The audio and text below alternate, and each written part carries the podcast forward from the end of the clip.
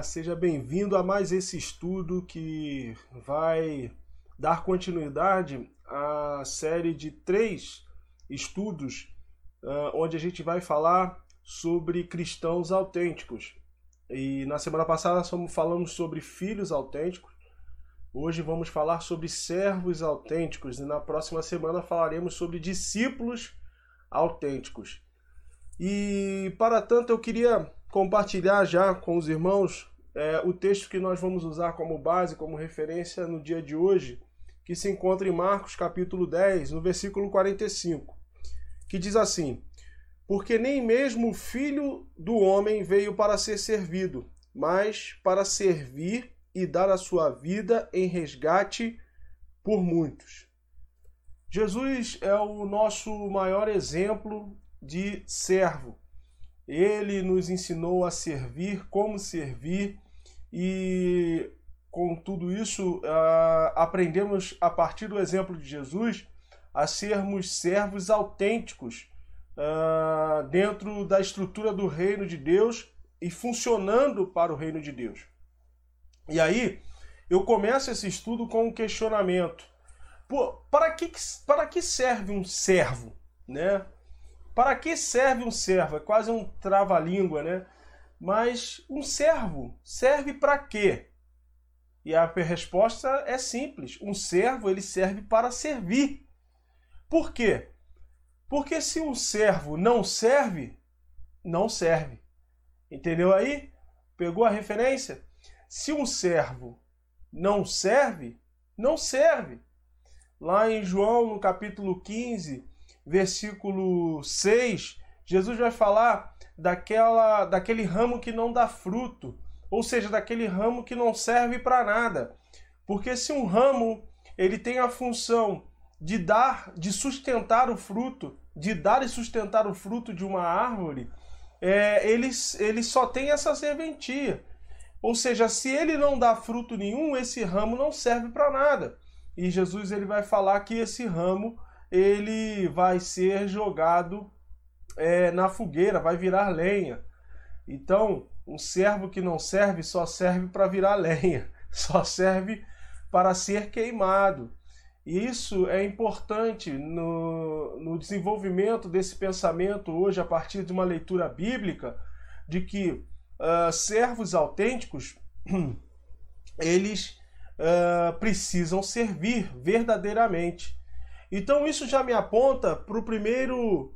Uh, a primeira parte desse estudo, que é o servo para servir e um servo que serve, um servo autêntico, ele é obrigatoriamente um servo útil, um servo que tem utilidade. Se você for imaginar alguém é, numa empresa onde ela está trabalhando, ela é empregada e você tem um empregador e esse cara só chega atrasado, falta, não justifica as suas faltas, ele presta um, um péssimo serviço, ou seja, em resumo, ele é um péssimo funcionário. Qual você acha que será o destino desse funcionário? Com certeza o olho da rua, a demissão. Por quê? Porque um, dentro da função que ele foi contratado para exercer, ele perdeu a sua utilidade, porque não está cumprindo a função da maneira como deveria cumprir. Então, o primeiro aspecto de um servo autêntico é ser útil. Isso me remete a, a, a uma carta de Paulo a Filemão, lá no, no, no versículo 10 e em diante, onde ele fala que é, é, relatando a Filemão a respeito de Onésimo, um servo que fugiu uh, lá do, do, do, do, do da onde ele trabalhava, né, onde ele era, era servo de, de Filemão, uh, e ele fugiu desse, de, desse lugar, né, dessa, desse, dessa fazenda, desse arraial, Uh, a Bíblia não especifica do que era, mas fala somente que ele era servo de Filemão. E por algum motivo ele encontra com Paulo e, e, e, e, tem a sua vida transformada. E é interessante o relato de Paulo. Ele vai falar assim: Olha, eu venho interceder em favor do meu filho Onésimo, que gerei quando estava na prisão. Ele, no passado, te foi inútil. E aí, é, Paulo ele faz um jogo de palavras, né, é, com o próprio nome, Onésimo, que significa inútil. E aí ele fala para Filemão nessa carta: olha, ele no passado te foi inútil, mas agora para mim ele se tornou muito útil, tanto para mim quanto para ti. Por quê? Porque ele fala de uma transformação de vida, ele fala de uma mudança de vida a partir uh, de, uma, de, uma, de um encontro que Onésimo tem, não simplesmente com Paulo, mas o um encontro que Onésimo tem com o próprio Jesus, através da vida de Paulo. Aí no versículo 3 ele vai dizer o seguinte: Olha, bem que eu gostaria mantê-lo com, comigo, para que em teu lugar me servisse nas algemas que carrego por causa do evangelho. Ou seja, alguém que fugiu por, por, por causa da sua condição de servo, agora se tornou alguém útil para servir uh, o rei. Fala, eu queria que ele ficasse comigo, porque ele se tornou muito útil para mim. Eu queria que ele ficasse comigo para me servir aqui uh, durante esse processo que eu vivo de prisão, né, nas minhas algemas. Ou seja, encontro com Jesus, a condição que Jesus nos, nos propõe. E às vezes a gente acha que servir é um ponto de humilhação. Pelo contrário, servir é um ponto de honra. Quando a gente se coloca numa posição de servo de Cristo, a gente está dizendo o seguinte: que nós saímos de uma condição de inutilidade e Cristo nos colocou numa condição de utilidade. Nós éramos inúteis por causa do pecado, mas a partir do encontro com Jesus, ele transforma a nossa vida e nos dá uma condição e nos coloca na condição de servo e nos chama de servo. Por quê? Porque nós passamos a ser úteis para o propósito de Deus. Antes éramos inúteis. Olha Paulo falando, escrevendo a Filemão, Filemão o era inútil, considerado inútil por você, mas ele se tornou útil para mim e para você. E ele vai explicar a condição da, da, da, da utilidade de Onésimo, falando assim: olha, eu queria que ele ficasse, eu queria mantê-lo comigo para ele me servir, para que ele me servisse nas minhas algemas, na minha condição de preso. Ou seja, alguém que era inútil, que fugiu da condição de servo, que não servia para nada, a partir de um encontro com Jesus, se tornou útil. Por quê? Porque passou a uma condição e a compreensão, melhor dizendo, de, de, que, ser, de que ser servo é, implica em servir. E, e só é, é, é, ostenta essa condição de servo quem tem alguma utilidade. Quando Jesus te chama de servo, quando Deus te põe numa condição de servo, ele não está te diminuindo.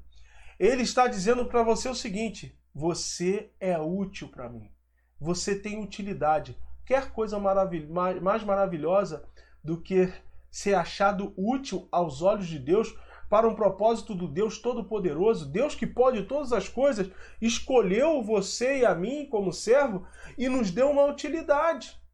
E nos deu uma, uma função que justifica a nossa condição de servir. E por isso nós temos hoje a, a, a oportunidade de servir ao reino de Deus. Eu falo sempre isso.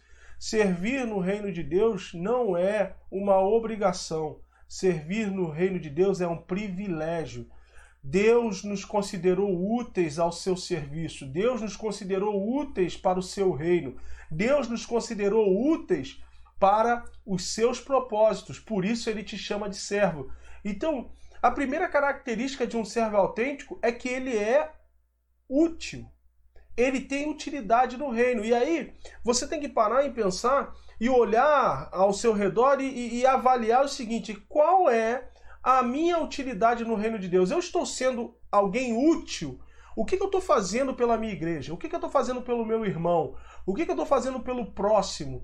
Porque Deus me colocou nessa condição de servo, porque Ele viu em mim utilidade, porque Ele me trouxe para mim uma. Ele me tirou da condição de, uni, de inútil para e me, e me colocou numa condição de alguém útil, que tem serventia.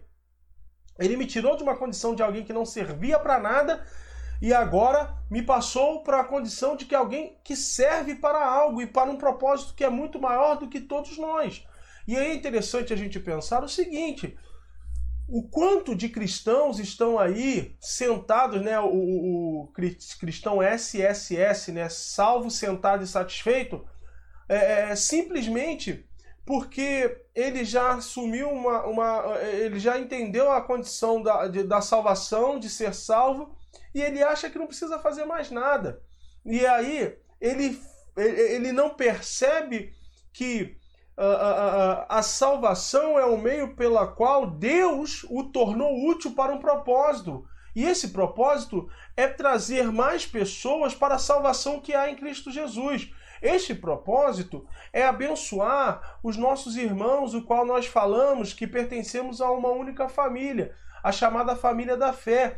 O nosso propósito é fazer com que os nossos irmãos amadureçam, cresçam espiritualmente. Então, Todos nós temos serventia no reino de Deus, mas precisamos colocar essa serventia em prática. E a pergunta que eu te faço é: o que, que você está fazendo? Qual é a justificativa que você é, é, é dá para ser considerado alguém útil no reino de Deus? Porque quem não faz nada pelo reino de Deus, como pode ser alguém que tem alguma utilidade no reino de Deus? Deus te tirou da condição de inutilidade para te tornar útil para que você fizesse algo. Então não existe essa situação ou não existe essa é, é, é, é, condição de alguém que se denomina servo e não faz nada. Servir implica obrigatoriamente em fazer algo em prol de alguém, seja na igreja, seja em outros lugares, mas fundamentalmente uh, dentro do corpo de Cristo. Porque quem não serve, não serve. Quem não serve, não tem serventia para o reino. Como diz lá, a gente já falou o texto de João, Jesus falando João capítulo 15, no versículo 6, o, fru, o ramo que não dá fruto vai ser lançado fora. Você precisa ser dar frutos, por quê? porque você é um servo útil, porque Deus te colocou numa condição de utilidade, quando você não tinha utilidade nenhuma. Deus te colocou na, na, numa condição de alguém que serve para algo, quando você não servia para algo, para coisa nenhuma. Te chamar de servo, Deus, quando te chama de servo, ele é, é, é te mostra é, e revela a nós o privilégio que ele nos deu de sermos úteis para o seu reino, de sermos úteis para o seu propósito. A segunda coisa que o servo tem que entender e tem que refletir, e ele tem que ser, além de ser útil, o servo ele precisa ser humilde. Lá em Mateus 23, versículo 11 e 12, Jesus vai dizer o seguinte: Porém, o maior dentre vós seja vosso servo. Portanto, todo aquele que a si mesmo se exalta, se exaltar, será humilhado, e todo aquele que a si mesmo se humilhar será exaltado. Ou seja, humilhar aí, como a gente já falou uh, uh, na semana passada, humilhar é ser humilde. E ser humilde é ser alguém manso, alguém domável, né, em relação a Deus, alguém não rebelde. Então a gente passa mais uma vez pelo contexto da obediência. Um servo, uh, ele precisa ser obediente, porque o servo que ele não obedece, ele vai cair no estado anterior que a gente falou, no estado de inutilidade.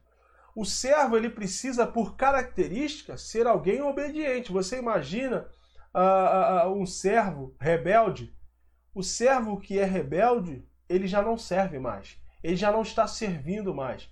Ele já está servindo a sua própria causa. E aí a gente pensa num contexto de rebeldia, toda rebeldia está focada é, é, é, num ato voltado em prol da sua própria causa. quando Saul foi acusado pelo próprio Deus através do profeta Samuel de ser alguém rebelde, ele é, a, a, a, Samuel usa um, uma expressão vinda do próprio Deus que é, é, é emblemática e significativa e, e, muito conhecida de todos nós e que devemos carregar para nossa vida quando ele diz o seguinte: Olha, Saul, é melhor obedecer do que sacrificar. Por quê? Porque a ação de sacrifício, de sacri, é, é, sacrificial que Saul exerceu em nome é, de uma honra ao Deus Todo-Poderoso se esvaziou a partir do momento que ele foi desobediente. Ou seja, tudo que você faz, tudo que você faz em desobediência é mero sacrifício sem valor. Você só está é, é, é, se martirizando, se sacrificando à toa. Porque é melhor obedecer do que sacrificar. E essa é a principal característica, uma das principais características do servo: ser humilde, ser alguém domável, ser alguém manso, ser alguém é, é, é maleável em relação às direções é, de Deus, ou seja, alguém que é moldado, alguém que possa, no sentido de maleável, alguém que é moldado, moldável, alguém que pode ser uh, uh, formado ou assumir uma forma onde Jesus é o escultor, Deus é o escultor e nós somos a obra. E isso é necessário que, para que isso aconteça, é necessário que nós sejamos humildes, que nós sejamos obedientes, que nós tenhamos uma postura servil em relação ao Senhor. Não foi isso que você declarou quando aceitou Jesus como Senhor e Salvador da sua vida? Como está escrito lá em Romanos capítulo 10, no versículo 9, quando o apóstolo, o apóstolo Paulo coloca é, é, é, os pré-requisitos da salvação, ele diz assim: olha, aquele que confessar com os seus lábios que Cristo é o Senhor, que Jesus é o Senhor da sua vida, e no seu coração crer que Deus o ressuscitou dentre os mortos, esse será salvo. Ou seja, até para que você fosse salvo, era necessário que você admitisse que Cristo é o Senhor. Se você admitiu que Cristo é o Senhor, você tem que também se admitir automaticamente como servo. Se você se admite como servo, o servo não tem outra opção senão obedecer ao seu senhor. Porque um servo que não obedece ao seu senhor é um servo, um servo rebelde. E quem age em rebeldia age em, pro, em causa própria. E quem age em causa própria desconsidera a causa superior, que é a causa do seu senhor. Então, dizer que é um servo de Deus, mas é alguém que não obedece os parâmetros e as orientações de Deus, é agir e andar em mentira, como o, o apóstolo João escreve na sua carta universal, na sua primeira carta universal, dizendo o seguinte: olha, aquele que diz que não tem pecado se faz mentiroso. Ou seja, alguém que se coloca numa posição, numa condição que você, assumindo algo que você é, sendo que você não é, é mentiroso. Ou seja, você se diz servo, mas não age como servo, é mentiroso. É mentiroso. Porque o servo precisa ser humilde, e humildade é obediência. E toda e qualquer ação contrária à direção de Deus é uma ação de rebeldia. E rebeldes só agem em causa própria. Não importa a causa que eles ostente, mas a causa é sempre voltada para o interesse dele. E aí, para que sejamos servos humildes, é necessário que sejamos servos obedientes em tudo. E aí eu, eu vou usar uma frase do pastor Sidney, que foi meu pastor lá no Rio, que eu trabalhei com ele na primeira igreja batida de piedade, e algo que uma frase que me marcou, ele dizia o seguinte: é, persistência sem obediência é teimosia. Percebe o seguinte, que toda ação que envolve uma direção de Deus, onde você desconsidera obedecer a Deus, ainda que pareça uma ação boa, ela se converte em algo que não é bom. Por quê? Porque saiu do campo da obediência e entrou no campo da desobediência. Saiu no campo da humildade e entrou no campo da soberba. Saiu do campo da do, do, do de ser alguém humilde para ser alguém rebelde. E aí, tudo que se faz, como foi lá o exemplo de Saul, perde o valor. É melhor obedecer do que sacrificar. Sacrifício sem obediência é sacrifício sem valor. Então, ser humilde é uma condição fundamental de quem serve. Então, para você ser um servo autêntico, você tem que ser útil, você tem que fazer algo em prol do reino de Deus. E esse fazer algo em prol do reino de Deus tem que ser fundamentado na humildade, ou seja, na condição de, de, de, de obedecer aquilo que Deus determina, porque a obra é dele, pertence a ele e ele sabe o destino e a finalidade dessa obra. A nós só cumpre, só resta obedecer e nada além disso. E também para que você seja um servo autêntico, é necessário que você não pense só em si mesmo. Por quê? Porque o servo autêntico não pensa só em si mesmo. Lá em Filipenses, no capítulo 1, no versículo 21 ao versículo 24, o apóstolo Paulo vai fazer um relato, ele vai dizer o seguinte: olha, porque para mim o morrer é lucro e o viver é Cristo. E ele continua dizendo o seguinte: uh, eu já não sei o que escolher, porque morrer para mim e estar com Cristo é muito melhor. E ele vai terminar lá no versículo 24, falando uh, algo muito precioso, dizendo o seguinte: No entanto, eu escolho permanecer no corpo e faço isso por causa de vós. Eu faço isso por causa de vós. Por quê? Porque o servo não vive em prol de si mesmo. O servo vive é, é, é, é em prol do outro. Quando abraçamos a causa do evangelho, uh, quando você diz assim, agora eu sou um discípulo de Deus, de Jesus, agora eu sigo a Cristo. Quando você diz que segue a Cristo, você diz que se submete aos passos, a seguir os passos de Jesus. Submeter a seguir os passos de Jesus significa seguir os seus exemplos. E aí, um dos maiores exemplos que Jesus nos deu é que ele veio para entregar a sua vida por nós. Em nenhum momento Jesus pensou em si mesmo. Como a gente leu no texto de Marcos, capítulo 10, no versículo 45, ele diz assim: Olha, que deu a vida, ele dá a sua vida em resgate de muitos. Ele uh, veio para servir e não para ser servido. Por quê? Porque o foco é o outro, é o próximo. O foco está na vida do outro. Uh, eu passo a viver a minha vida para fazer com que o outro viva bem.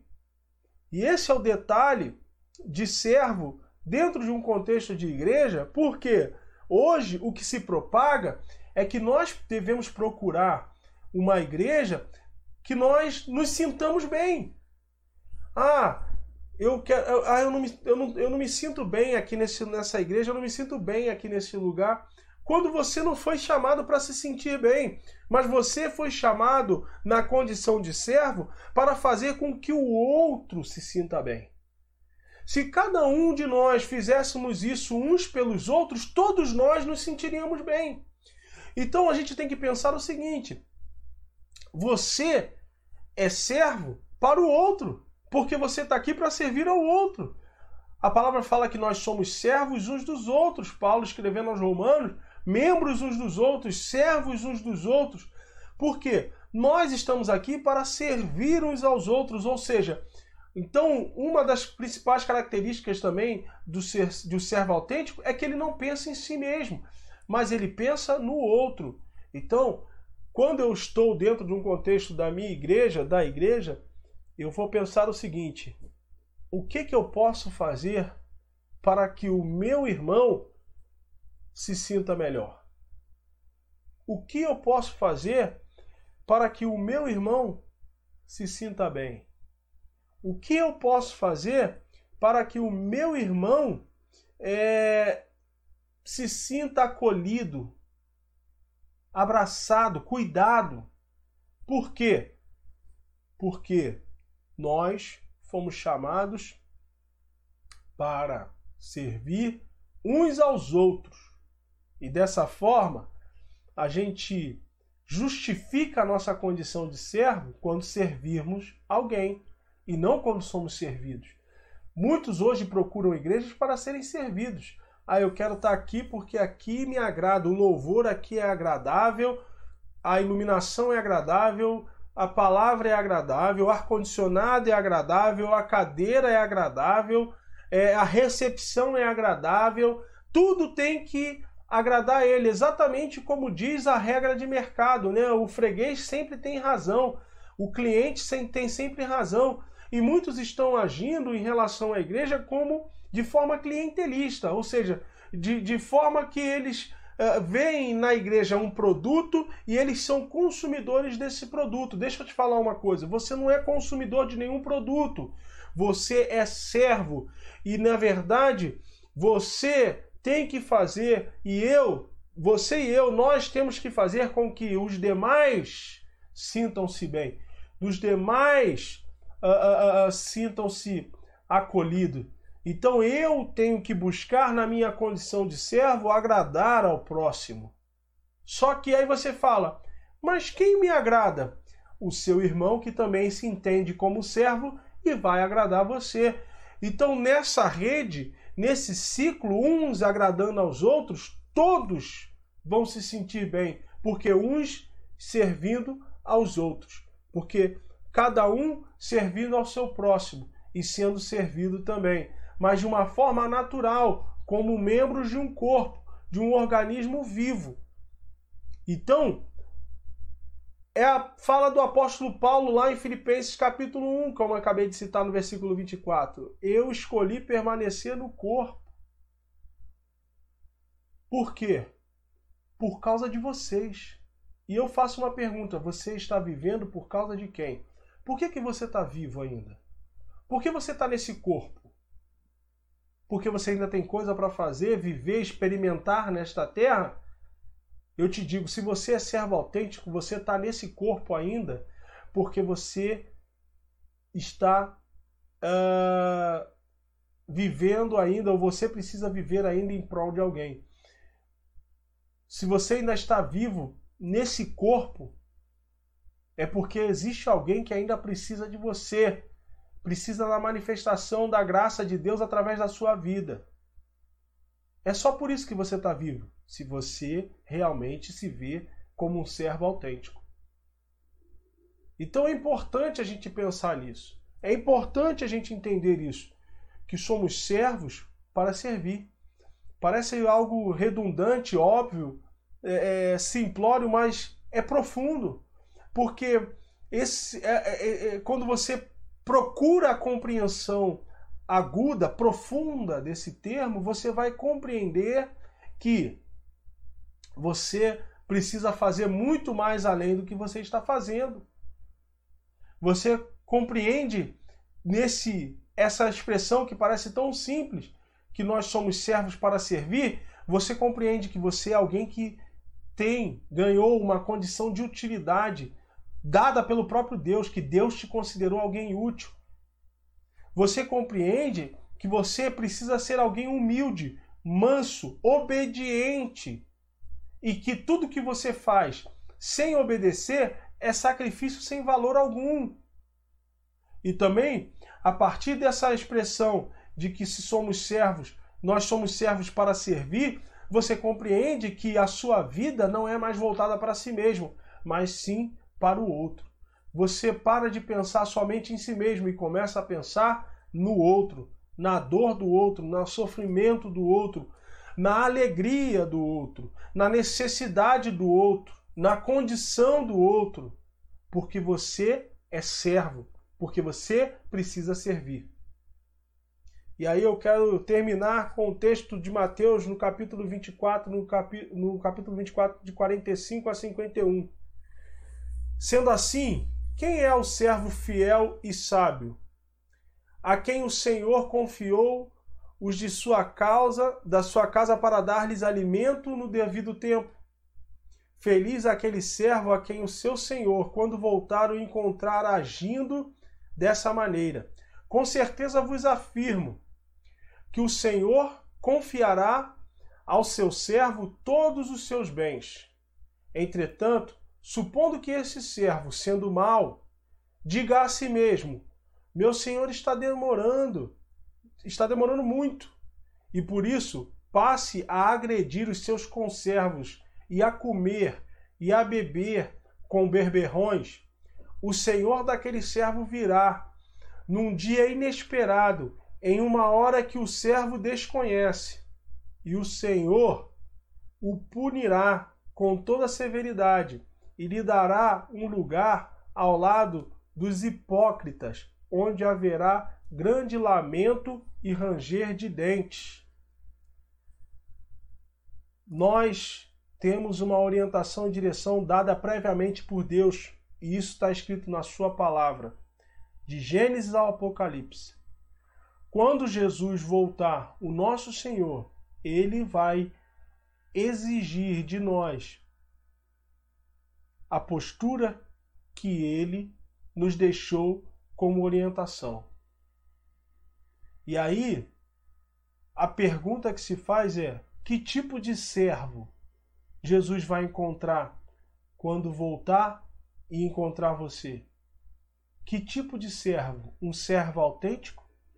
Ou esse servo hipócrita que agride os seus conservos e bebe com os beberrões? Ou seja, que é, é, é, vive a vida uh, como se fosse uma pessoa do mundo exatamente fazendo as práticas, exercendo as práticas do mundo. E essa é a expressão bebendo com beberrões, ou seja, fazendo o que os demais fazem de errado e, e, e ainda assim se auto nomeia servo de Deus. Jesus ele vai chamar esse servo de hipócrita. Por quê? Porque não atende os requisitos de um servo autêntico não atende os pré-requisitos para ser considerado um servo autêntico. E a pergunta que faço para você nessa noite é: que tipo de servo você é? Que tipo de servo você tem sido? Você tem sido um servo útil? Você tem sido um servo obediente, humilde? Você tem sido um servo que não pensa só em si mesmo, mas pensa fundamentalmente no próximo? Ou você tem sido um servo hipócrita que basta que o seu senhor retire-se, ou basta achar que não está vigiado, se transforma em alguém completamente diferente daquilo que propaga ser. Que tipo de servo você tem sido? Reflita sobre isso e espero de coração que você seja um servo autêntico. Que o Senhor te abençoe, que o Senhor te guarde, que o Espírito Santo continue ministrando a verdade da Sua palavra ao seu coração e que esse entendimento venha cair na sua mente e coração para que você o pratique dia após dia, até que o Senhor venha e te ache como um servo bom e fiel. Que Deus abençoe. Um grande abraço e até semana que vem que vamos falar sobre discípulos autênticos. Aguardo você às 19h30 aqui no canal da Igreja Batista do Brooklyn. Se você não é inscrito, se inscreva no canal. Se você ainda não, é, é, não acionou as notificações, acione aí através do sininho. E nos siga nas redes sociais também, no Instagram, no Facebook e no nosso podcast. Todos com a mesma o mesmo nome de perfil, IB Brooklyn. Se você for no Instagram, você vai achar lá IB Brooklyn, Instagram da igreja. Se você for no Facebook, IB Brooklyn, Instagram do Facebook da igreja. E o nosso mais novo, a nossa mais nova lançamento é o podcast, onde esse estudo, uh, alguns debates, outros estudos, reflexões estão lá postados para você ouvir quando, enquanto dirige, né, enquanto está no transporte público, enquanto você está aí nos seus afazeres, às vezes não dá tempo de ver um vídeo, mas ouvir, ligar no seu celular. Esse é o podcast também, o IBBcast, que você também pode achar pelo nome de IB Brooklyn, tá? Em todas as plataformas. É, Spotify, Deezer, Google Music, Play, Anchor, né? E você pode ir lá e ouvir tudo isso, uh, todos esses conteúdos que estão sendo postados para você. Um grande abraço e até a próxima. Tchau, tchau!